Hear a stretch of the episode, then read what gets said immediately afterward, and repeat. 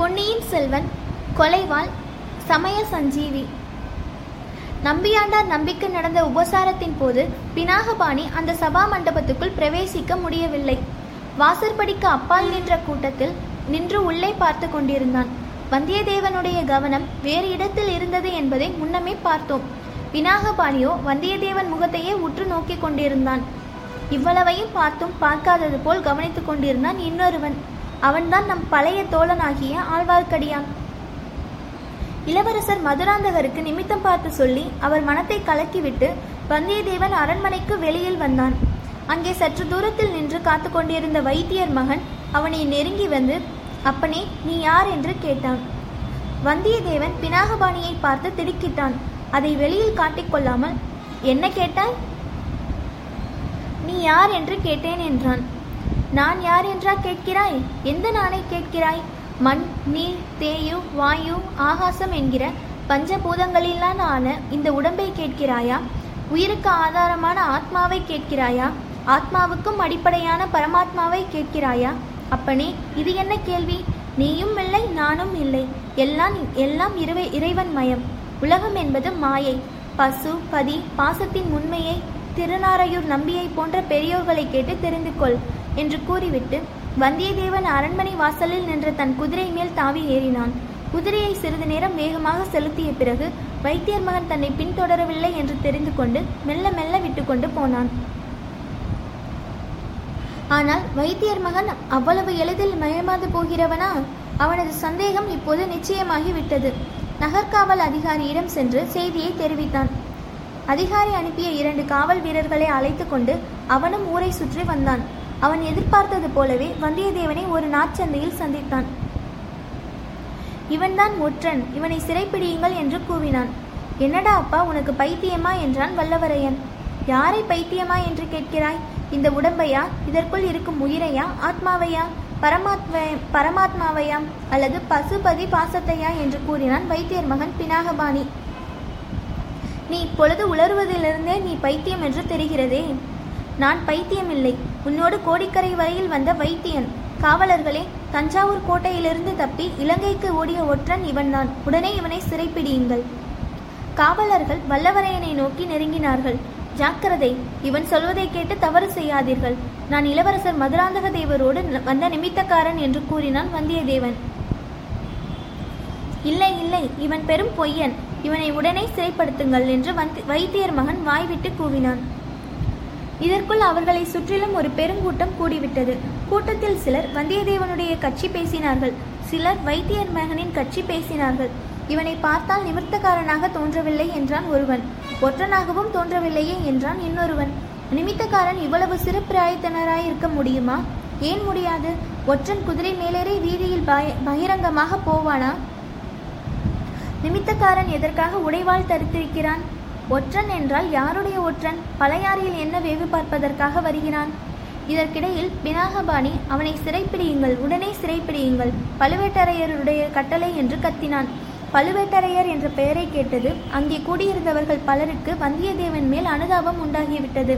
அவனை எப்படியாவது தப்புவிக்க வழி உண்டா? என்று பார்த்தார்கள். இதற்கிடையில் ஆழ்வார்க்கடியான் அந்த கூட்டத்தின் ஓரத்தில் வந்து சேர்ந்தான். இளவரசோடு வந்த நிமித்தக்காரன் இங்கே இருக்கிறானா? என்று கூவினான். இல்லை இவன் ஒற்றன் என்று பினாகபாணி கூச்சலிட்டான்.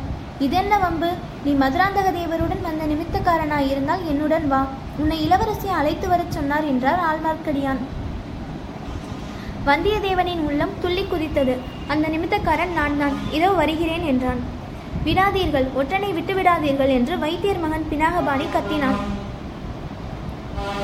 ஆழ்வார்க்கடியான் நீ நிமித்தக்காரன்தானா என்பதை நிரூபித்து விடு அப்படியானால் தான் என்னுடன் வரலாம் என்று கூறிக்கொண்டே கண்ணால் சமிக்ஞை செய்தான். என்ன விதமாக நிரூபிக்க சொல்கிறாய்? என்று வந்தியத்தேவன் அவசரத்துடன் கேட்டான்.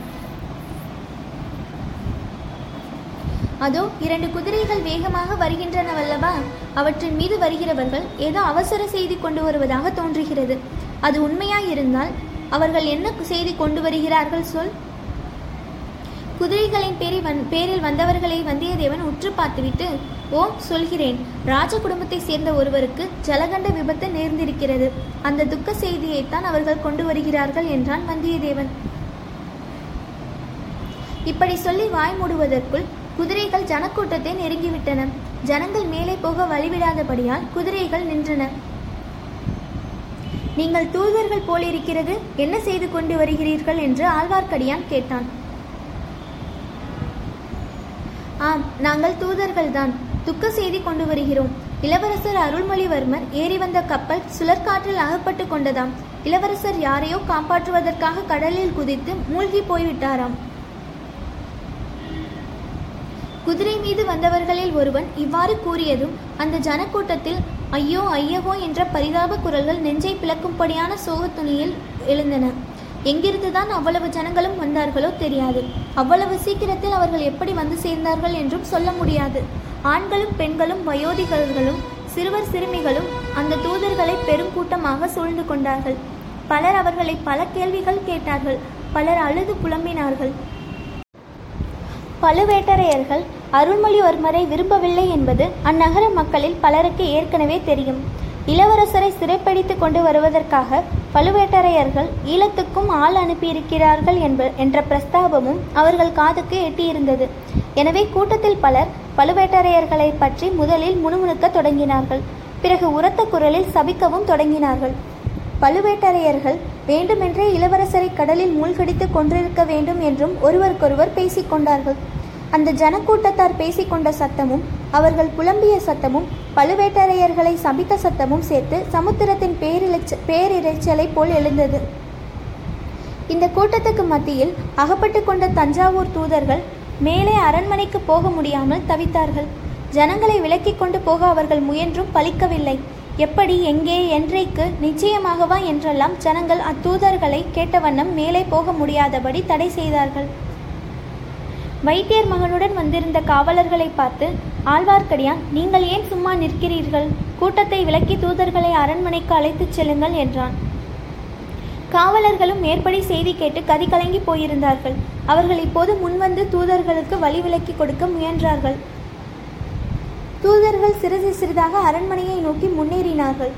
ஜனக்கூட்டமும் அவர்களை விடாமல் தொடர்ந்து சென்றது. மேலும் மேலும் ஜனங்களின் கூட்டம் பெருகிக் கொண்டும் வந்தது. அவ்வளவு பெரிய ஜனக்கூட்டத்தில் ஒரே மனதாக இளவரசர் அருள்மொழிவர்மரின் கதியை நினைத்து கலங்கி புலம்பிக் கொண்டிருந்த அக்கூட்டத்தில் ஒரே ஒரு பிராணி மட்டும் ஐயோ இது ஏதோ சூழ்ச்சி ஒற்றனை தப்பித்துவிட சூழ்ச்சி என்று அலறிக்கொண்டிருந்தது அவ்வாறு அலறிய வைத்தியர் மகனை யாரும் பொருட்படுத்தவில்லை. அவனுடைய கூக்குரல் யாருடைய செவியிலும் ஏறவில்லை. மானதியின் பெருவெள்ளம் அதில் விழுந்துவிட்ட சிறு துரும்பை அடித்து கொண்டு போவது போல் அந்த பெரும் ஜனக்கூட்டம் வைத்தியர் மகனையும் தள்ளிக்கொண்டு முன்னே சென்றது. ஜனக்கூட்டம் சேரத் தொடங்கிய போதே வந்தியத்தேவன் குதிரை மேலிருந்து இறங்கிவிட்டான். கூட்டம் நகரத் தொடங்கிய போது ஆழ்வார்க்கடியான் அவன் அருகில் வந்து அவன் கையை பற்றி கொண்டான். குதிரையை விட்டுவிடு பிறகு அதை தேடி பிடித்து கொள்ளலாம். உடனே என்னுடன் வா என்று அவன் காதோடு சொன்னான். அப்பனே சமய சஞ்சீவியாக வந்து சேர்ந்தாய். இல்லாவிடில் என் நிலைமை என்ன ஆகியிருக்குமோ தெரியாது என்றான் வல்லவரையன். இதுதான் உன் தொழிலாயிற்றே. நீ சங்கடத்தில் அகப்பட்டு கொள்ள வேண்டியது. யாராவது வந்து உன்னை அந்த சங் நெருக்கடியிலிருந்து விடுவிக்க வேண்டியது என்று எகத்தாளம் செய்தான் ஆழ்வார்க்கடியான். இருவரும் ஜனக்கூட்டம் அவர்களை தள்ளிக்கொண்டு போகாத வண்ணம் வீதி ஓரமாக ஒதுங்கி நின்றார்கள். கூட்டம் போன பிறகு வந்தியத்தேவனுடைய கையை ஆழ்வார்க்கடியான் பற்றி கொண்டு வேறு திசையாக அவனை அழைத்துச் சென்றான். அரண்மனைகள் இருந்த வீதியில் முன்னொரு தடவை நாம் பார்த்திருக்கும் பூட்டி கிடந்த கோடி வீட்டில் அவர்கள் புகுந்தார்கள். கொல்லைப்புறத்தில் இருந்த நந்தவனத்தில் பிரவேசித்து கொடி வழிகளில் நடந்தார்கள். சிறிது நேரத்துக்கெல்லாம் நீல நிற ஓடை நீல நிற ஓடை தெரிந்தது. அதில் ஒரு ஓடம் மிதந்தது. ஓடத்தில் ஒரு மாதரசி இருந்தாள். அவளை கண்டதும் வந்தியத்தேவனுடைய உள்ளம் துள்ளி குதித்தது.